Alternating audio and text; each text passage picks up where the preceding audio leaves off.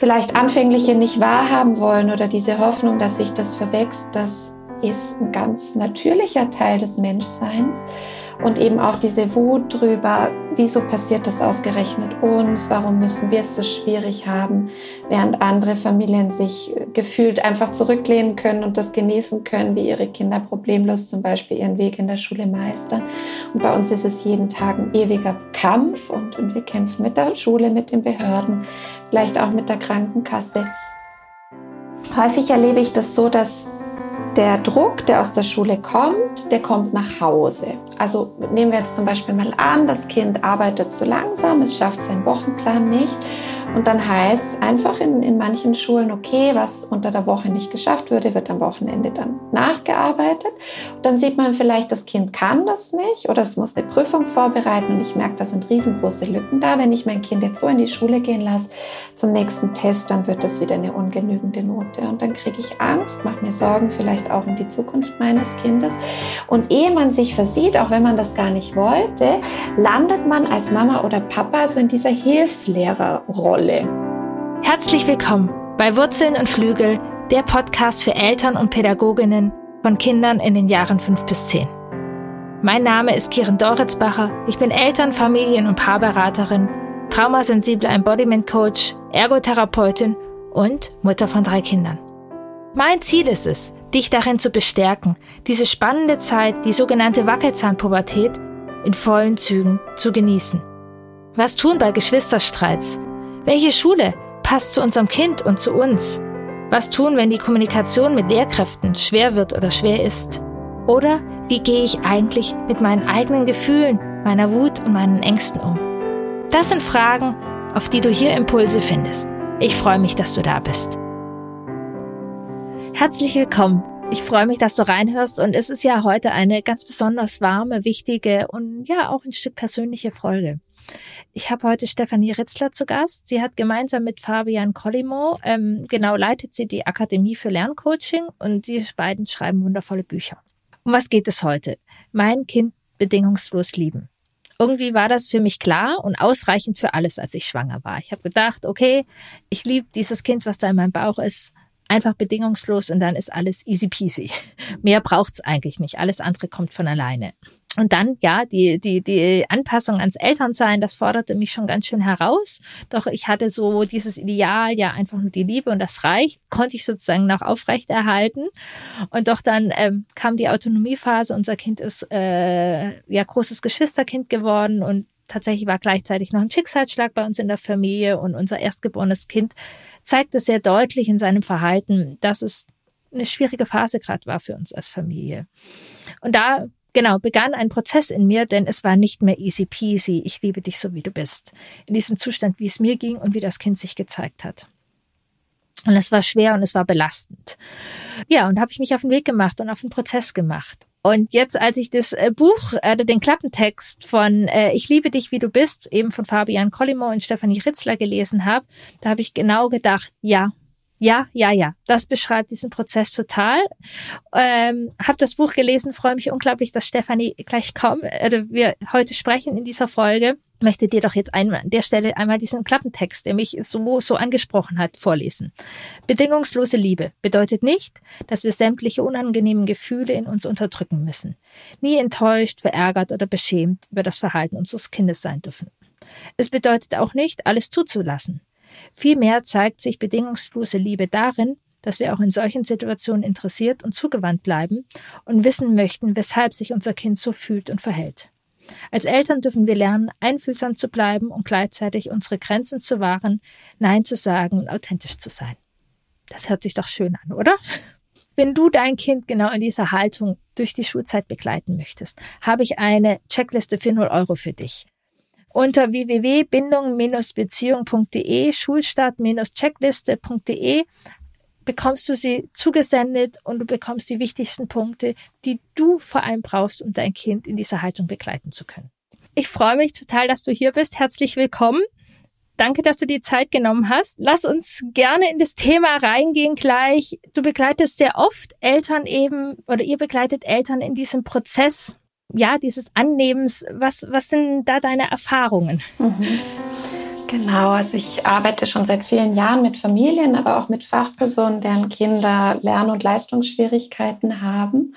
Zeitweise auch beim Schulpsychologischen Dienst gearbeitet und da kommt man natürlich immer wieder mit dieser Frage in Kontakt mein Kind entspricht nicht in Anführungszeichen der Norm, obwohl ich diesen Begriff selber nicht so gerne mag, aber diese Spiegelung bekommt man ja dann als Mama oder Papa immer wieder. Und auch diese Frage, wie gehen wir mit diesen Rückmeldungen um? Und ich habe die Erfahrung gemacht, dass bei ganz vielen Familien diese Wahrnehmung oft schon sehr früh besteht. Also gerade wenn ich beispielsweise mit Familien von Kindern mit Aufmerksamkeitsdefizitstörung mit oder ohne Hyperaktivität arbeite oder auch mit Familien, deren Kind auf dem Autismus-Spektrum liegt oder ganz besonders sensibel und reizoffen ist, dass Familien sagen, ich habe das eigentlich schon als Säugling, als Kleinkind gespürt dass mein Kind irgendwie anders tickt, anders funktioniert, als ich das beispielsweise bei anderen Familien wahrgenommen habe. Und dieses Gefühl, irgendetwas stimmt nicht, das hat mich durch den Alltag begleitet eine lange Zeit. Oft geht man ja dann zur Kinderärztin, zum Kinderarzt, deponiert das und in vielen Fällen berichten die Familien, anfangs bin ich noch beruhigt worden von den Fachpersonen. Also da hat man mir gesagt, ja, Entwicklung verläuft eben nicht linear, man muss Geduld haben, irgendwann platze der Knoten dann schon. Und dass aber dieses diffuse Gefühl, da steckt noch irgendwie mehr dahinter bei den Familien blieb. Und in dieser Phase merkt man eben oft, dass man einerseits dann anfängt, sich als Mama oder Papa sehr stark selber zu hinterfragen, also einen Eindruck hat, was ist los mit meinem Kind? Mache ich es vielleicht nicht gut genug? Vielleicht habe ich nicht genug gefördert oder gefordert oder unsere Erziehungspraktiken sind einfach nicht so, wie sie sein sollten, damit sich unser Kind gut entwickeln kann.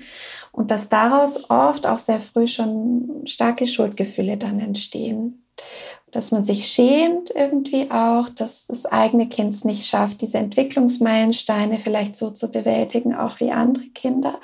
Und dass aber immer wieder auch so Zweifel aufkommen an der eigenen Wahrnehmung, wenn man so beruhigt wird, dass man denkt, ja, bilde ich mir das jetzt alles nur ein? Oder sind wir Helikoptereltern? Da liest man ja dann auch immer eben diese blöden Zuschreibungen, also bringen wir uns zu stark ein?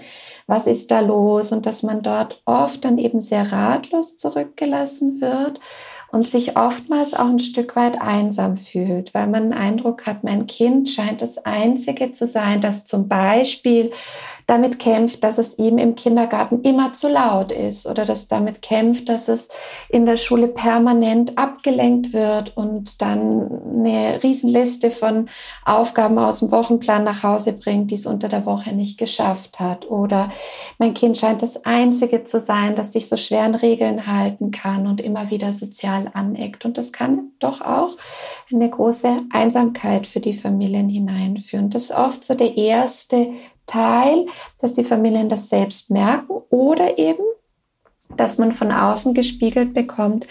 Da sehen wir Unterschiede zu anderen Kindern.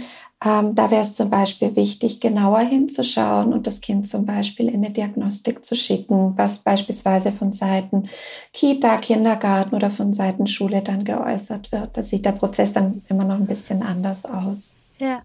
Ja, total spannend, ganz, ganz viel, was äh, genau du gerade reingebracht hast, was ich eben auch absolut genau von den Beratungsfamilien kenne dies, dieses erste Gefühl sozusagen und auch was du, was du gesagt hast, dass man ja oft von außen auch gespiegelt bekommt. Ähm, nicht richtig, falsch, du müsstest doch nur, ähm, du müsstest nur mal dich durchsetzen oder wenn du mal Grenzen setzen würdest, dann würde es sozusagen ähm, das funktionieren und dass das sehr, sehr viel mit den Eltern ja auch macht und mit der Unsicherheit und sich dann dann auch drauflegen kann auf die Beziehung ja auch und auf das Miteinander mhm. ähm, und dieses Gefühl.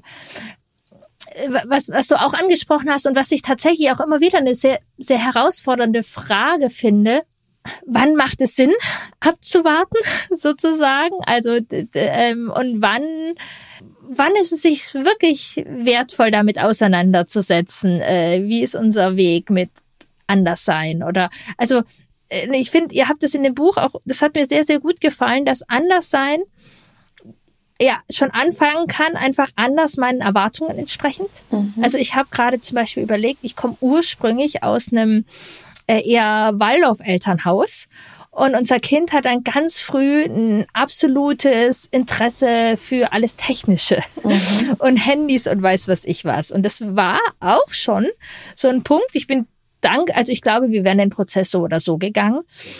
Aber das war auch so ein Prozess, wo ich mich einfach entscheiden musste. Mein Bild, Kinder in diesem Alter lieben Holzspielzeug, äh, meins Handy. so, also das war auch schon eine Anderserwartung, mit der ich mich auseinandersetzen musste, mhm. durfte, mhm. als Chance nehmen.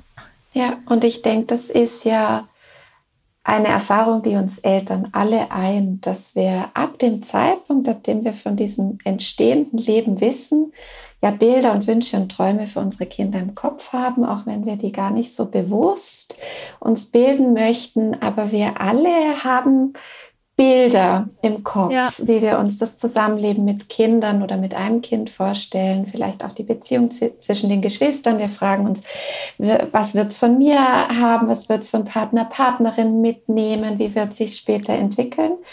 Und ich denke, dieser Abgleich, den du auch ansprichst zwischen den Bildern, die man im Kopf hatte und dem, wie das Kind ist und auch dieser Mut, den wir entwickeln dürfen, immer wieder unser Kind so zu sehen, wie sich es uns eben zeigt und nicht so, wie wir es haben wollen. Ich glaube, dass das ein, ein, lebenslanger Prozess ist. Und wenn wir mit Familien sprechen, deren Kinder anders sind im Sinne einer Diagnose zum Beispiel, ja. dann beschreiben die das ja häufig eben auch genau als diesen Trauerprozess, also dieses ja. Abschiednehmen von inneren Bildern, von auch ja Vorstellung, wie das Zusammenleben mit Kindern hätte sein können und dann zum Beispiel zu merken, okay, ich habe hier ein sehr sensibles Kind, das ähm, sehr empfindlich zum Beispiel auf Reize reagiert. Große Familienfeiern werden immer ein Stress sein und dieses gemütliche Zusammensitzen, alle am Tisch und dass alle das genießen und das Kind ist mittendrin und unterhält sich und spielt mit den anderen, das wird wahrscheinlich ein Bild sein, das ich innerlich loslassen muss. Und ich ja. denke, das auch betrauern zu dürfen und annehmen zu dürfen, dass das schmerzvoll sein kann, das ist so ein ganz wichtiger und gleichzeitig wahnsinnig herausfordernder Schritt. Ja, das finde ich auch total wichtig und schön und sich das zugestehen. Mhm. Ich glaube, das ist nicht immer einfach an diesem Elternsein, dieses sich zugestehen, weil wir, wir haben alle diese Ideale, mein Kind anzunehmen, wie es ist. Es ist super schön.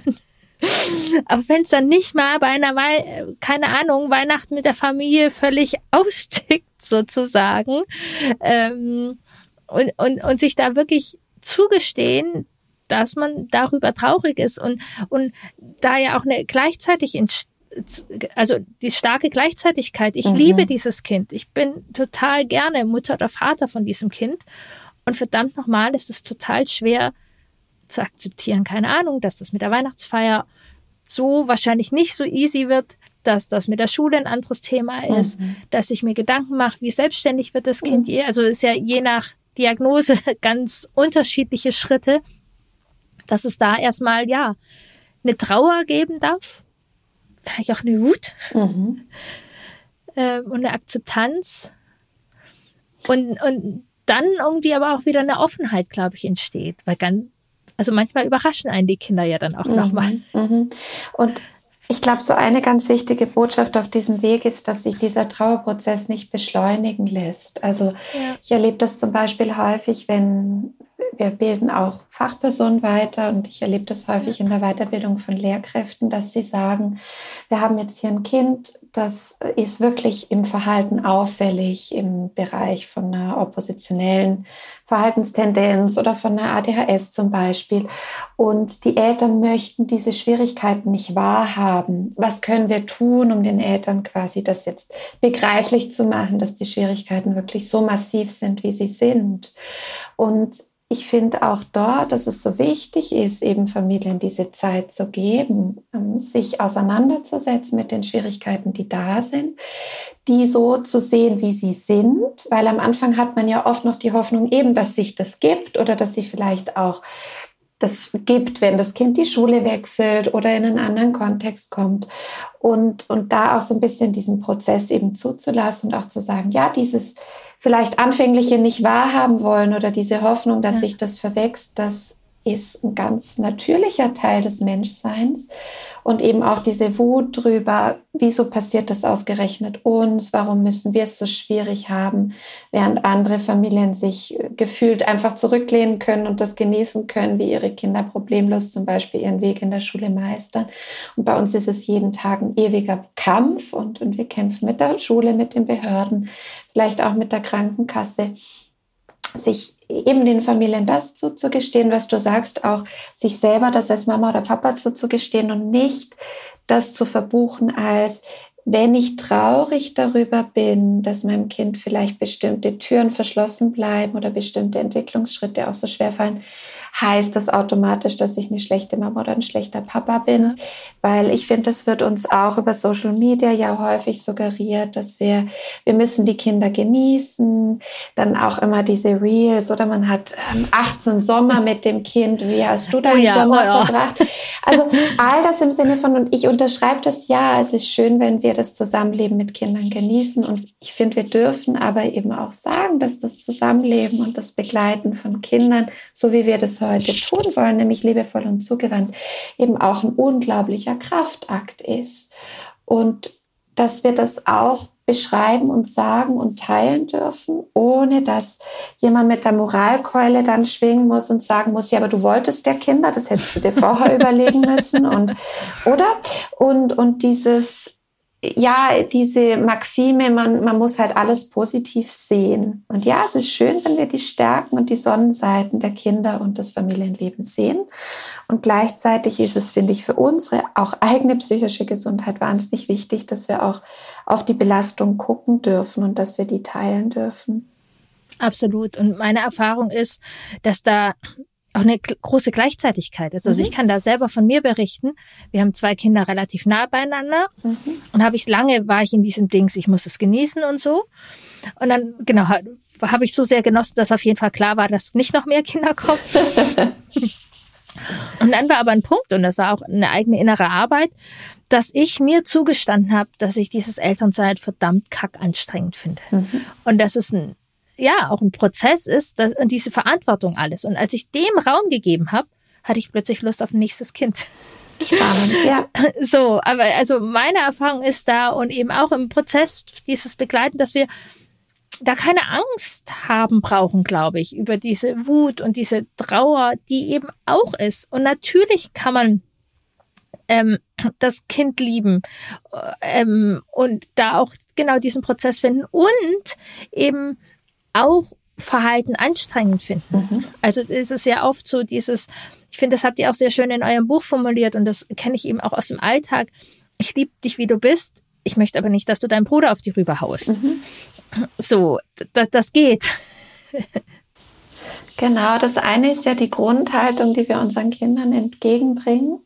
Und diese bedingungslose Liebe, das schreiben wir ja auch im Buch sehr ausführlich drüber, darf eben nicht verwechselt werden damit, dass man ja dann alles zulässt, also dass es gar keine Regeln mehr gibt oder dass man gar nicht mehr auf ein respektvolles Miteinander auch hinarbeitet, sondern eben auch dort wieder diese Gleichzeitigkeit. Ich darf meinem Kind zeigen, ich nehme dich an, so wie du bist und du musst dir meine Liebe, meine Aufmerksamkeit, meine Zuneigung nicht verdienen, indem du besonders brav oder angepasst bist oder meinen Erwartungen entsprichst an deine Persönlichkeit oder dein Temperament, sondern ich versuche dich wirklich ja. so zu sehen, wie du angelegt bist und gleichzeitig darf ich natürlich auch Bedürfnisse äußern. Und gleichzeitig wollen wir hier dran arbeiten, dass wir ein Miteinander in der Familie haben können, in dem es uns allen gut gehen kann. Und dazu gehört eben auch, dass es ja bestimmte Leitplanken gibt, an die wir uns alle halten möchten. Und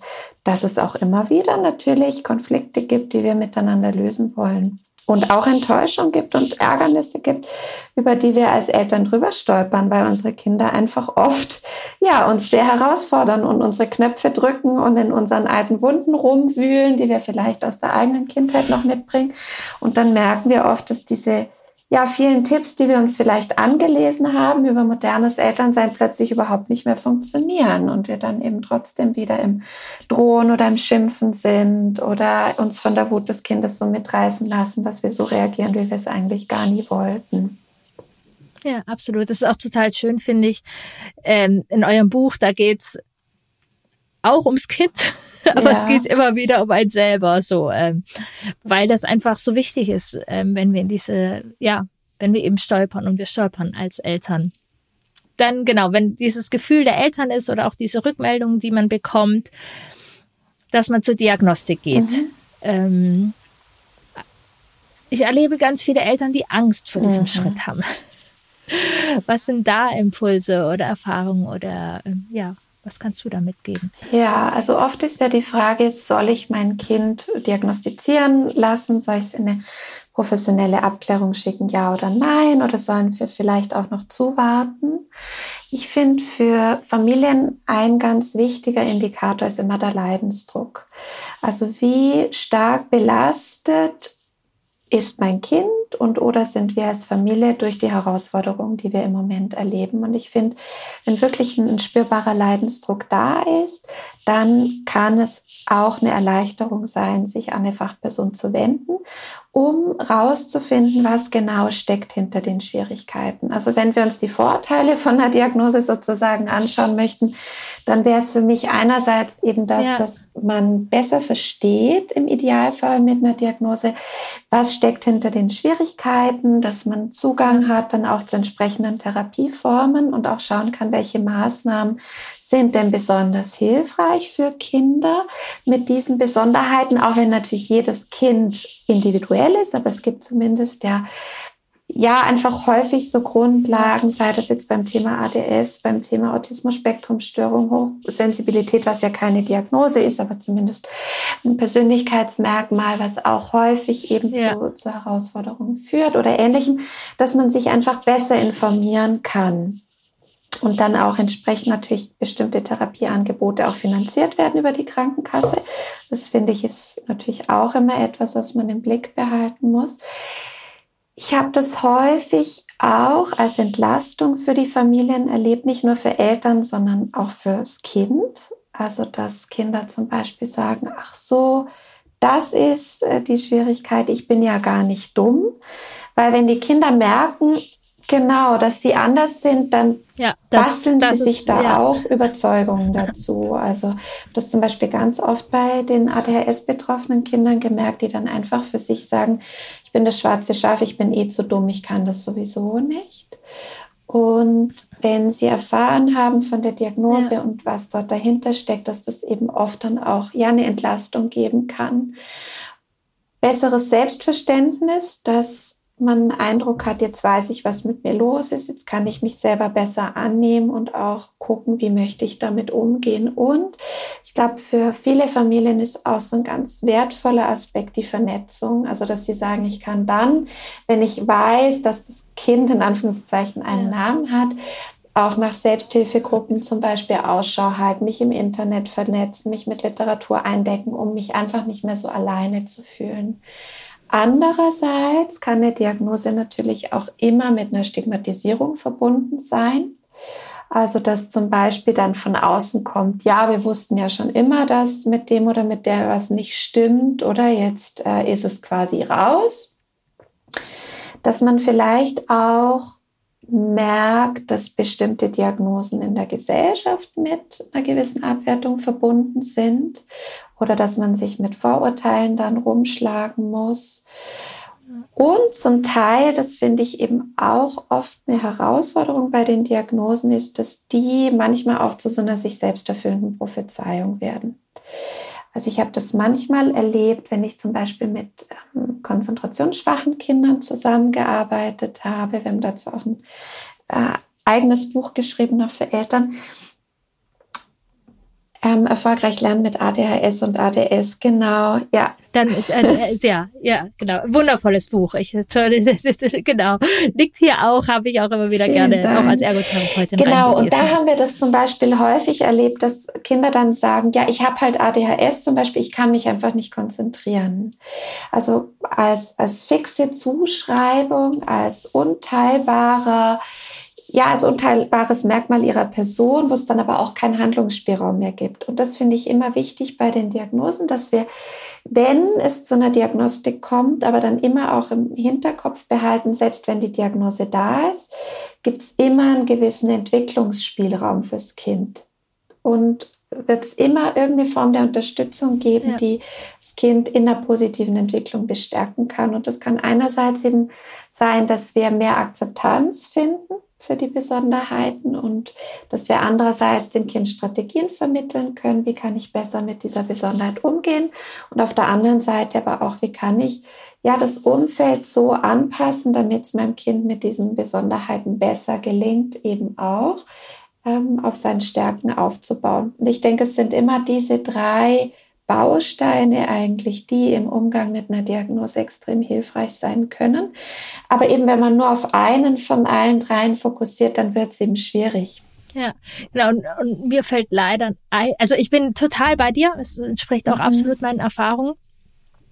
Jetzt gerade in der Frühförderung habe ich einige Diagnoseprozesse begleitet als Frühförderin und habe da eben sozusagen ein, ein leider ein kleines Aber, wo ich finde, aber wir dürfen uns total drauf einsetzen und da auch, also da bestärke ich gerne Eltern, dass eine Diagnostik nicht immer super feinfühlig. Also das Wissen und die Art der Diagnostiker ist bei uns in Hannover sehr unterschiedlich. Mhm. Und, und da mag ich irgendwie total Eltern auch bestärken, dass man auch wechseln kann. Mhm.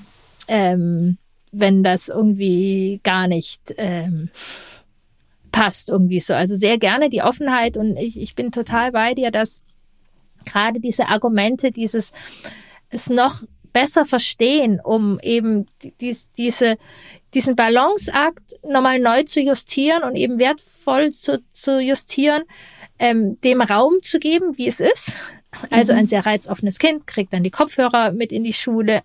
Man mhm. kann gucken, dass es vielleicht eine kleinere Schule nimmt als die größere Schule oder oder und gleichzeitig eben die spezifische Unterstützung, weil das ADHS-Kinder sich nicht konzentrieren können. Sie haben ja die Schwierigkeiten, sich zu konzentrieren, aber erleb mal ein ADHS-Kind im Hyperfokus. Ähm, dann ähm, kann das sich ja sehr gut äh, konzentrieren und ihm da aber eben ja sozusagen auch Strategien mitgeben, irgendwie so. Also ja, da diesen Balanceakt zu finden, da hilft das auf jeden Fall. Und eben ist es so wichtig, ähm, die Personen, die dann auch die, die eigene Haltung haben, zu finden, die einen in diesem Prozess äh, begleiten. Und ja, da mag ich auch immer sehr, sehr viel Mut machen, dafür einzustehen und zu suchen. Auch wenn es verdammt ja. viel Kraft manchmal kostet. Ja, und vor allem auch viel Zeit, weil man ja häufig bei diesen Abklärungsstellen dann sowieso schon mal ein halbes Jahr auf den ersten Termin wartet ja. und dann manchmal auch denkt, jetzt sind wir endlich drin ja. oder jetzt können wir nicht schon wieder wechseln. Aber ich denke auch, dass viele Familien ja durch die Informationen auch vorhaben, man begibt sich ins Internet, man recherchiert und dann hat man ja häufig schon so ein, zwei, in Anführungszeichen, Verdachtsdiagnosen im Kopf, bei denen man denkt, ah, in diese Richtung könnte es bei meinem Kind gehen. Und dort finde ich es oft ganz hilfreich, wenn man dann schaut, welche Selbsthilfegruppen sind ja. regional in diesen Themen tätig, die äh, zu kontaktieren und zu fragen, mit welchen Fachpersonen in der Region habt ihr gute Erfahrungen gemacht. Und die haben häufig ein ganz, ganz breites Erfahrungswissen und können dann eben auch ja einzelne Empfehlungen abgeben und sagen, dort ist es eher so und auf der anderen Seite ist es eher so. Und wir würden euch mit diesen Schwierigkeiten eher empfehlen, hier hinzugehen als dort. Ja, das ist nochmal ein total wertvoller Hinweis. Ja, danke. Jetzt genau, gehen wir mal davon aus, genau, hier geht es ja viel um die, die Grundschulkinder. Mhm. ähm, oder Grundschule kommt irgendwie auf, Grundschule ist schwierig. Hast du, kannst du Impulse geben, wie kriegt das, man kann das als Familie hinbekommen, Schule ist schwierig und unsere Beziehung soll nicht drunter leiden. Mhm. ähm, ich liebe dich so, wie du bist, auch wenn die Schule unsere Herausforderung ist. Mhm, genau. Ich glaube, das Thema Schule, wenn das eine Herausforderung ist für Familien, dann belastet das ganz schnell die Beziehung, zumindest das, was ich immer wieder erlebe. Also, dass Familien sagen, wegen dieser in Anführungszeichen blöden Hausaufgaben hängen bei uns jeden Tag, hängt der Haussegen schief, wir haben so viele Konflikte, wir streiten uns dauernd, wir geraten aneinander. Häufig erlebe ich das so, dass der Druck, der aus der Schule kommt, der kommt nach Hause. Also nehmen wir jetzt zum Beispiel mal an, das Kind arbeitet zu langsam, es schafft seinen Wochenplan nicht. Und dann heißt es einfach in, in manchen Schulen, okay, was unter der Woche nicht geschafft würde, wird am Wochenende dann nachgearbeitet. Und dann sieht man vielleicht, das Kind kann das nicht oder es muss eine Prüfung vorbereiten und ich merke, da sind riesengroße Lücken da. Wenn ich mein Kind jetzt so in die Schule gehen lasse zum nächsten Test, dann wird das wieder eine ungenügende Note. Und dann kriege ich Angst, mache mir Sorgen, vielleicht vielleicht auch um die Zukunft meines Kindes. Und ehe man sich versieht, auch wenn man das gar nicht wollte, landet man als Mama oder Papa so in dieser Hilfslehrerrolle. Also, dass man anfängt, da mit dem Kind sich hinter den Schreibtisch zu klemmen, zu unterstützen, zu helfen. Immer eigentlich mit diesem guten Gedanken im Kopf. Ich möchte, dass mein Kind ja, eine, eine positive Entwicklung in der Schule vollziehen kann, dass es gerne dorthin gehen, das geht, dass es das Lernen auch als was Sinnvolles begreifen darf, dass es sich da wohlfühlt und immer auch mit der Angst im Kopf, was ist, wenn wir was verpassen? Wird mein Kind uns dann später Vorwürfe machen, dass wir im richtigen Moment nicht eingegriffen haben, wenn es zum Beispiel dann nicht diesen Abschluss erreichen kann, den es braucht für seinen Traumberuf, den es dann vielleicht irgendwann noch findet. Und in dieser Hilfslehrerrolle und in diesem Druck passiert dann ja ganz oft ganz viel, was für die Beziehung sehr, sehr herausfordernd sein kann. Also, dass ich zum Beispiel eben dann merke, ich würde jetzt gern mit meinem Kind das aufarbeiten und mein Kind sagt aber nö. sagt nö. Überhaupt keine Lust oder es kommt nach Hause. Ich frage, du, was hast du denn auf an Hausaufgaben? Nix. Hausaufgabenheft ist leer oder wir fangen an, miteinander zu arbeiten. und das Kind wird dann furchtbar wütend und fängt zum Beispiel an, mich zu beschimpfen, sagt, das hat die Lehrerin aber nicht so erklärt, du erklärst das falsch. Und dann kommt man in Kontakt mit seinen eigenen Gefühlen, weil man vielleicht dann auch denkt, also ich hätte jetzt auch vielleicht was Schöneres mir vorstellen können für diesen Nachmittag, als jetzt da stundenlang hinter den Büchern zu klemmen mit meinem Kind. Ich mache das ja auch nicht gerne. Und dann kommt diese eigene Frustration, die eigene Wut rein und dann schaukelt sich das so hoch. Und ehe man sich versieht, ist man in diesen Konfliktspiralen ähm, dann drin. Und das ist sicherlich nichts, was sich von heute auf morgen jetzt mit einem Spezialtipp lösen lässt, aber wir beschreiben eben im Buch, und das ist ja nur eines der Themen, was tun, wenn es in der Schule schwierig wird, aber wir beschreiben so verschiedene Wege, wie man damit umgehen kann. Ein ganz wichtiger erster Leitsatz, den wir allen Eltern mitgeben, ist, die Beziehung zu deinem Kind ist wichtiger, als dass alle Hausaufgaben erledigt sind. Häufig, wenn man Hausaufgaben lernen begleitet, bekommt man so einen Tunnelblick, dass man denkt, dieses Arbeitsblatt muss jetzt noch fertig werden. Die muss das jetzt verstehen, sonst, Punkt, Punkt, Punkt. Und dann fängt man an zu drängen, zu motzen, zu meckern, zu nörgeln, all das, was eigentlich eben diese Konflikte anheizt und das Kind noch mehr in den Widerstand treibt. Und da kann so dieser ganz bewusste Fokus darauf zu sagen, nein, ich bin nicht mehr bereit, die Beziehung zu meinem Kind für die Hausaufgaben aufs Spiel zu setzen oder zu verpesten. Wir finden eine Lösung, damit das nicht mehr so häufig passiert.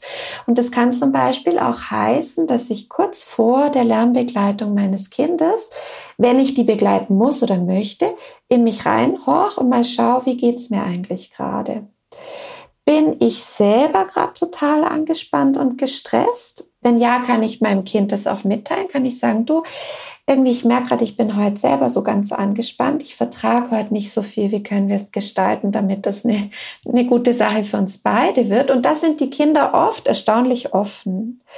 Ich kann auch in mich reinhorchen und merken, heute ist einfach nicht ein Moment, in dem das sinnvoll ist, das zu machen. Ich weiß, es gibt die Eskalation Dann vielleicht auch zu schauen, kann ich mich mit meiner Partnerin, meinem Partner abwechseln oder kann ich einen Teil der Lernbegleitung auch auslagern, zum Beispiel an die Schule. Manche Familien tauschen dann auch die Kinder, also in der Nachbarschaft, weil mit den Kindern, die nicht die eigenen Kinder sind, kann man häufig dann viel geduldiger äh, umgehen, als wenn man selber diese Ängste und Sorgen im Kopf hat. Oder eben dann auch für mich zu merken, okay, ich bin prinzipiell bereit und dann kann ich eben dann für mich auch noch definieren, und das hat auch vielen Familien bisher geholfen, wie möchte ich meine Rolle in der Lernbegleitung meines Kindes sehen.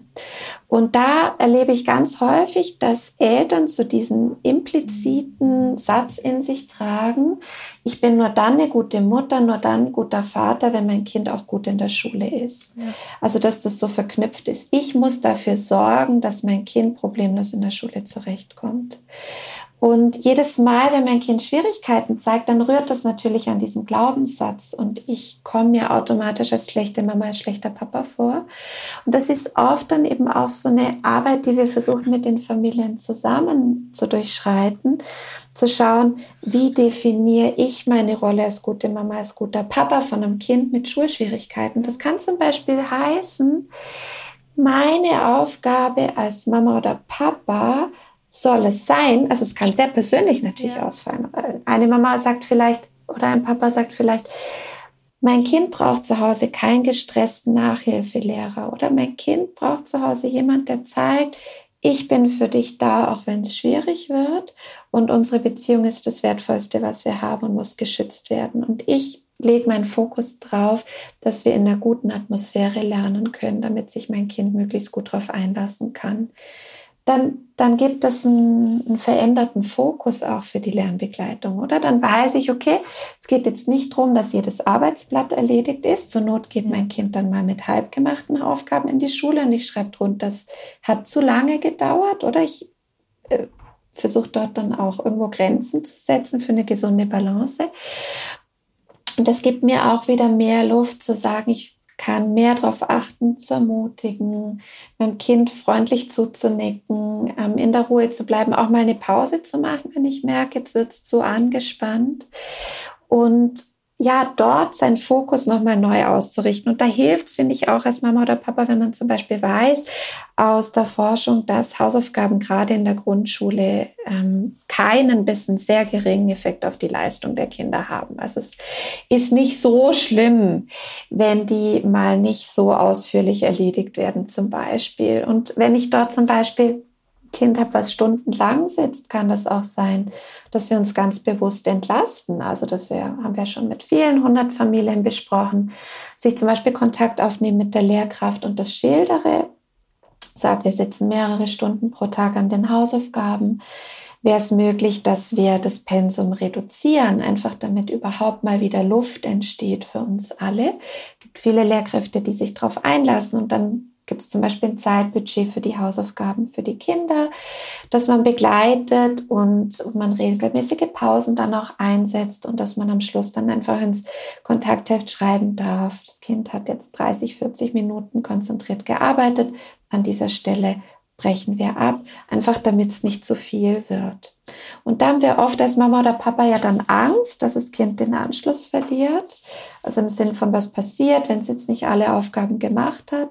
Und dort finde ich es einfach auch ganz wichtig, sich immer wieder bewusst zu machen, dass es beim Lernen vor allem um die Qualität auch geht und ja. weniger um die Quantität. Und dass häufig in diesen Lernmarathons, in denen so viel gestritten wird, inhaltlich ja kaum mehr was gelernt wird, außer auf der Motivations- und auf der Beziehungsebene, nämlich Lernen ist so unangenehm und furchtbar, dass ich das zukünftig so gut wie möglich vermeiden sollte. Oder auch für die Kinder ja oft so eine implizite Botschaft, die sie dann mitnehmen.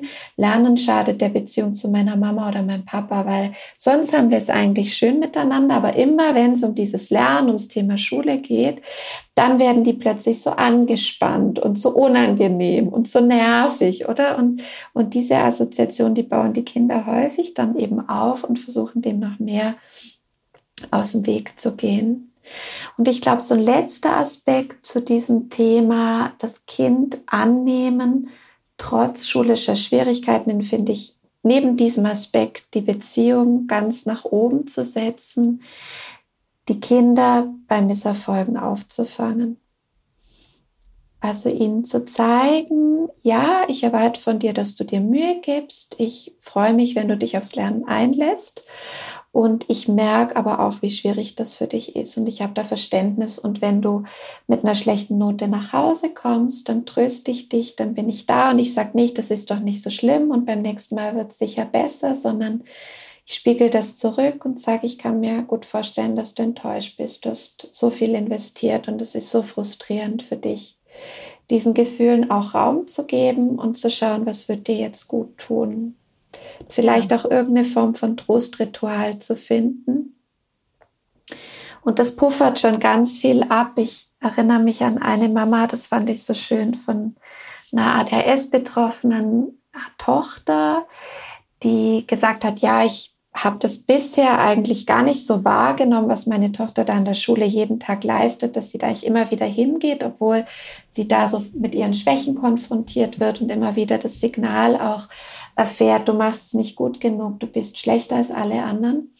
Und dass ich eigentlich immer von ihr erwarte nach einer schlechten Note, dass sie sich wieder aufs Lernen einlässt. Ja. Und sie war ähm, bei uns dann und in, im Seminar und ist dann nach Hause und hat sich zu ihrer Tochter ins Bett gesetzt und hat gesagt, weißt du, heute ist mir mal bewusst geworden, was du für eine riesengroße Stärke hast. Also dich immer wieder aufzurappeln, trotz dieser ganzen Misserfolge und negativen Rückmeldungen. Ich finde das Wahnsinn. Und ich glaube, ich könnte das nicht. Und ich bin wahnsinnig stolz darauf, dass du das immer wieder probierst und da so eine innere Stärke mitbringst. Und sie hat gemeint, der Tochter seien die Tränen runtergelaufen und sie hätte sie ganz fest in den Arm genommen. Sie hätten gerade beide ein bisschen weinen müssen, weil es irgendwie so ein verbindender Moment war. Und die Mama hat uns dann eben nochmal gesagt, hinterher, das hätte ganz viel bei ihnen verändert. Dieser kleine Moment, ja.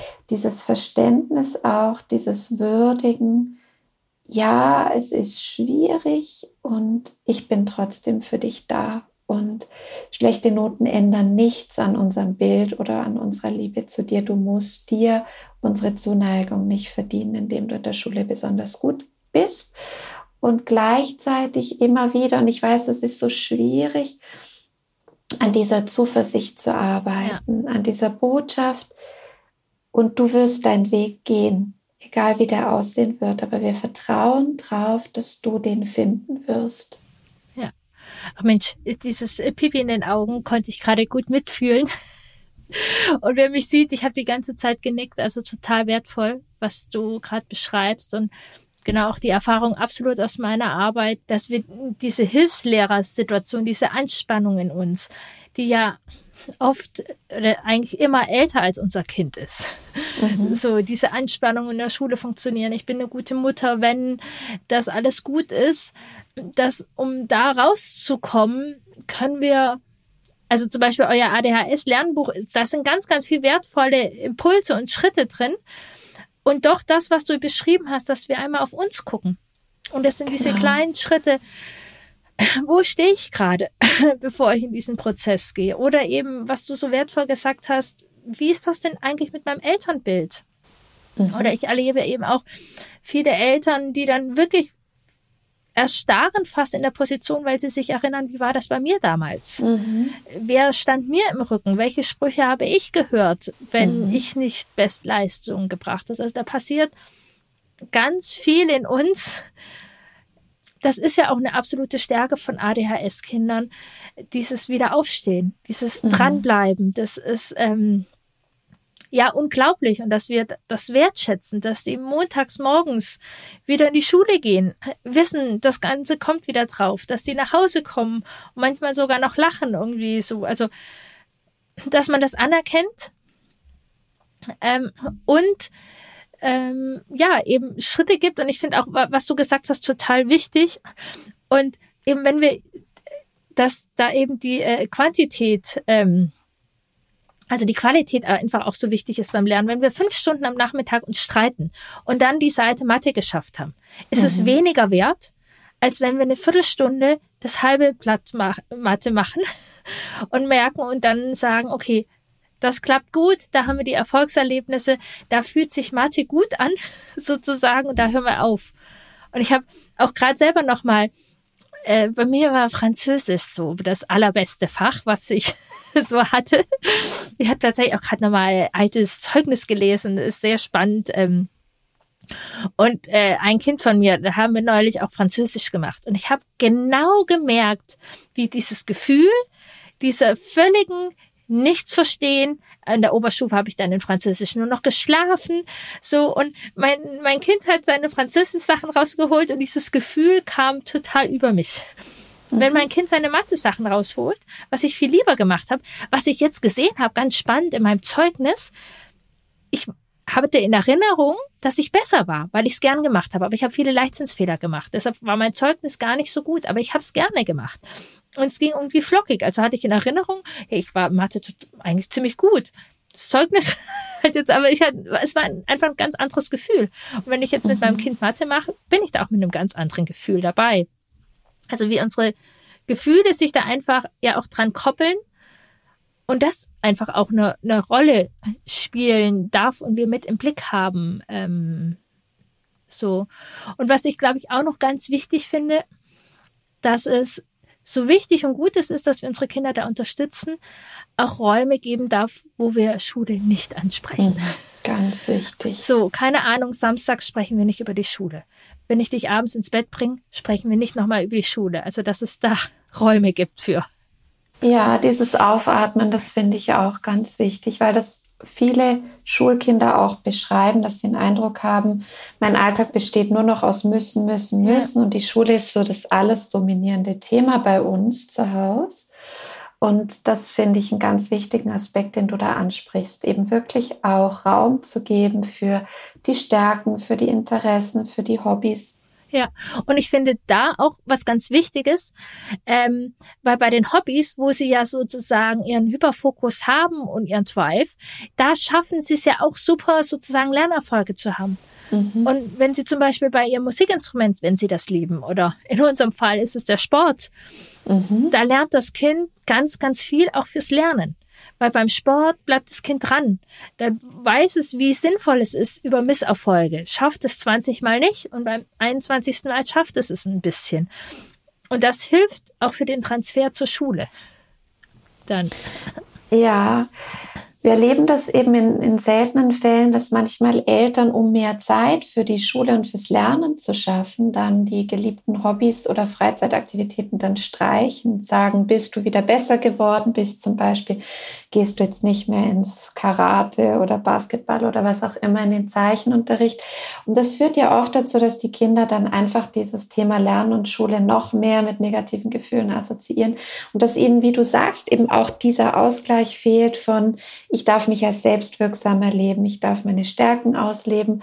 Und was wir versuchen dort auch den Familien immer mitzugeben, ist im Idealfall werden die Kinder später ihre berufliche Laufbahn auf ihren Stärken ausbauen ja. und nicht auf ihren verringerten oder ausgemerzten Schwächen. Ja. Natürlich ist es wichtig, an Herausforderungen zu arbeiten und da dran zu bleiben, dass die Kinder im Alltag zurechtkommen können. Aber mindestens genauso wichtig ist es eben auch, die, sich selber und die eigenen Stärken kennenzulernen und rauszufinden, was interessiert mich, worin bin ich gut, wo liegt meine Begabung, wie kann ich denen im Alltag Raum geben.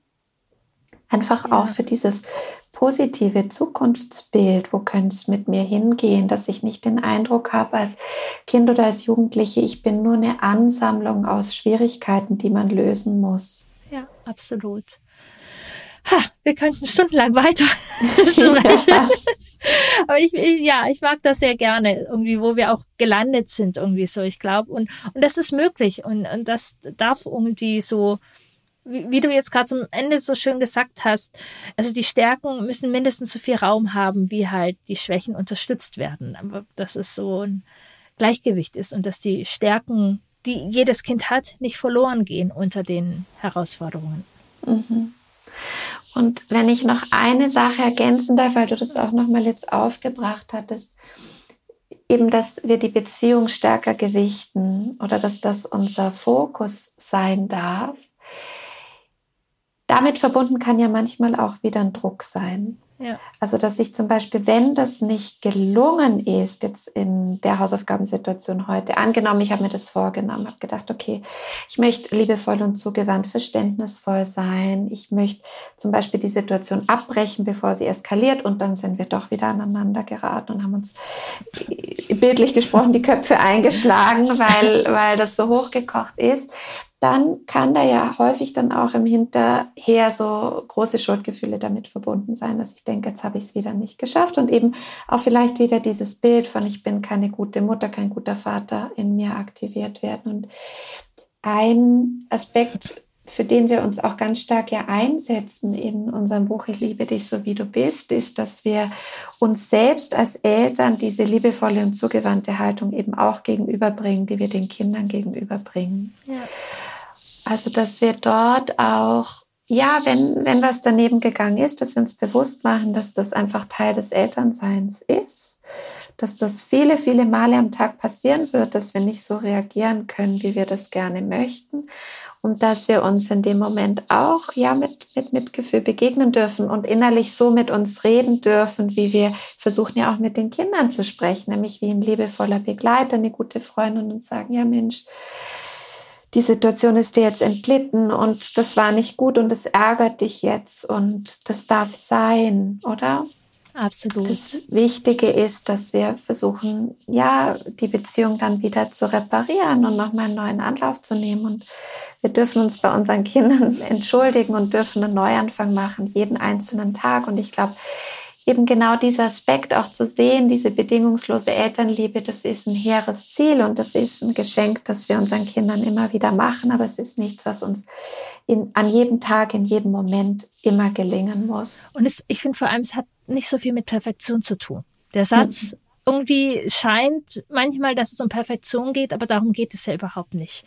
Ähm, so, weil, wie du sagst, dieses liebevolle Annehmen auch. Und was du gerade gesagt hast, sind mir auch nochmal zwei Impulse gekommen. Also, ich bin ja Ergotherapeutin, ich weiß nicht, wie viel Konzentrationstrainings ich gemacht habe. Mhm. Ähm, wie oft ich echt auch herausfordernde Kinder in diesem Prozess äh, begleitet habe, der Eltern unterstützt hat. Als Mutter kenne ich es absolut. Ich habe mir hier auch schon, weiß was ich was, wie viel Köpfe eingeschlagen mhm. und habe als Mutter genau diesen Weg auch gelernt und man geht manchmal auch zu spät aus der Situation. Und es ist ja auch manchmal da, also das ist gehört dazu und da dieser liebevolle Blick auch. Und ich habe gerade auch nochmal ein anderes Buch gelesen, da war ein Kapitel, das fand ich auch ganz schön. Da war Elternsein ist Fehler machen und sie wieder gut machen. Mhm. So ein bisschen eben, dass wir, also es ist ja auch, auch wertvoll für die Kinder. Also ich glaube, es ist fast schwieriger für ein Kind, was Schwierigkeiten hat in der Schule, ein perfektes Elternteil neben sich zu sitzen zu haben, was alles easy peasy machen kann. Also Jesper Ju meinte ja auch, es gibt nichts Schlimmeres als die perfekten Eltern. das macht einen total großer Druck. Und wenn man dann irgendwie sich gegenseitig mal die Köpfe eingehauen hat und dann sagen kann, tut mir leid und du siehst, dass Wut und Frust auch für mich noch ein Übungsfeld ist. Da gehen wir gemeinsam ran. Kann auch wertvoll sein.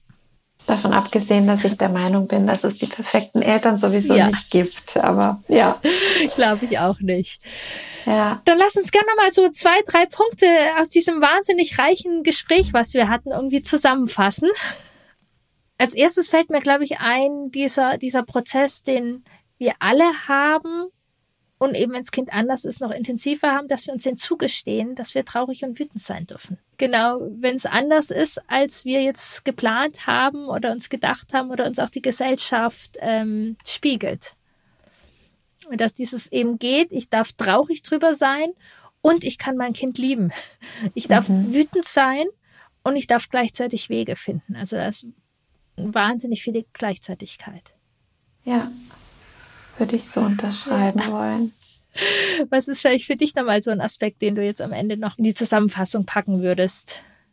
Ich glaube wirklich diesen Aspekt dieser liebevollen inneren Stimme, die wir als Eltern kultivieren dürfen. Ja, als Gegengewicht zu all diesem Druck, es möglichst gut zu machen, nichts zu verpassen, ja, auch die perfekte Mama, der perfekte Papa zu sein, die sich keine Fehler, keine Blöße geben, die nach außen hin ein gutes Bild auch abgeben, auch wenn man das vielleicht gar nicht so internalisiert hat, aber trotzdem immer wieder bekommt man das ja auch so vorgesetzt, wie, wie wichtig das wäre und wie schön das wäre und wie ja groß die Folgen sein können für die Kinder, wenn uns das nicht gelingt. Und ich glaube eben, ja, dort ein gewisses Zugeständnis auch an uns, dass wir zusammen auf dem Weg sein dürfen mit unseren Kindern, dass wir zusammen dazulernen dürfen und dass wir nicht alles von Anfang an können müssen und ich glaube auch ein, sich auf die Schulter klopfen dürfen ja. als Mama oder Papa, wenn ich zum Beispiel für mich beschlossen habe, es ganz anders zu machen und zum Beispiel versuchen zu wollen, eben auf Strafen, auf Abwertung zu verzichten in der Begleitung meiner Kinder und aber eben auch zu merken zu dürfen, ja, vielleicht haben mir da auch als Kind selber gute Vorbilder gefehlt. Ich habe vielleicht auch nie lernen dürfen, wie man seine Wut konstruktiv ausdrückt. Und deswegen darf das jetzt mir auch ein bisschen schwerer fallen und mehr Zeit in Anspruch nehmen. Und das Wichtige ist, dass ich auf dem Weg bin und dass ich meinen Kindern immer wieder zeige, wie sehr ich sie liebe und dass ich bereit bin, ja, mich in kleinen Schritten zu verändern und auch bereit bin, Verantwortung zu übernehmen für das, was daneben gegangen ist. Aber ja, diese liebevolle innere Stimme, die wir unseren Kindern mitgeben wollen, dass wir versuchen, die auch in uns selber laut werden zu lassen. Ich glaube, das wäre für mich so ein ganz wichtiger Aspekt und ja, auch ein ganz wichtiger Aspekt im Buch. Ja, da ist nichts hinzuzufügen. Danke. Wo bekommt man denn mehr, Stefanie? Wer mehr erfahren möchte, darf gerne die Nase in unser Buch Ich liebe dich so wie du bist stecken. Es trägt den Untertitel Die Gefühle unserer Kinder annehmen, verstehen und liebevoll begleiten. Und es sind wirklich Impulse enthalten für Familien von Kindern im Kleinkindalter bis zum Jugendalter. Es geht immer um die Frage, wie es uns im Alltag gelingen kann, dass sich unsere Kinder sicher, geborgen und gut begleitet fühlen in all ihren Emotionen, nicht nur in den schönen und angenehmen, sondern eben auch in ihrer Wut, in ihrer Enttäuschung, in ihrem Frust. Und ein großer Fokus liegt eben auch drauf, wie können wir damit umgehen, wenn Kinder in unseren alten Wunden wühlen und unsere Knöpfe drücken und unsere eigenen Gefühle so Achterbahn fahren und wir nicht so reagieren können, wie wir das eigentlich möchten? Wer mehr zum Thema Schule und Lernen erfahren möchte, der darf gerne auf unsere Webseite www.mit-kindern-lernen.ch schauen. Dort gibt es auch einen kostenlosen Online-Kurs für Eltern. Wir haben einen Facebook und einen YouTube und einen Instagram-Kanal, alles unter dem Titel mit Kindern lernen, wenn ihr da noch mal stöbern möchtet und reinschauen möchtet. Also absolut zu empfehlen. genau. Ich würde hier auch nochmal die Frage äh, dir stellen, die ich vielen meiner Gästinnen stelle.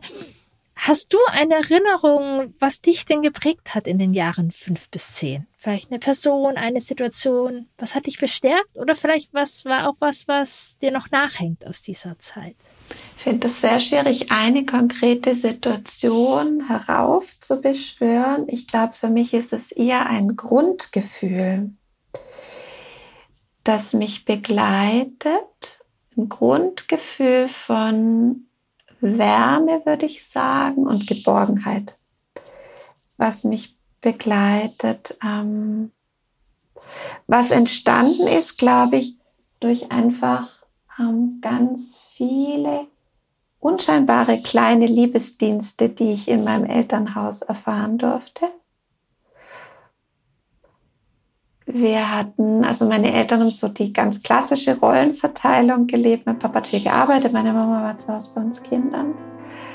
Und einfach dieses Gefühl, dass immer jemand da ist, ähm, an den man sich wenden darf, der an einen denkt auch. Ich, das weiß ich, das war mir auch immer ganz wichtig. Also eben so Kleinigkeiten.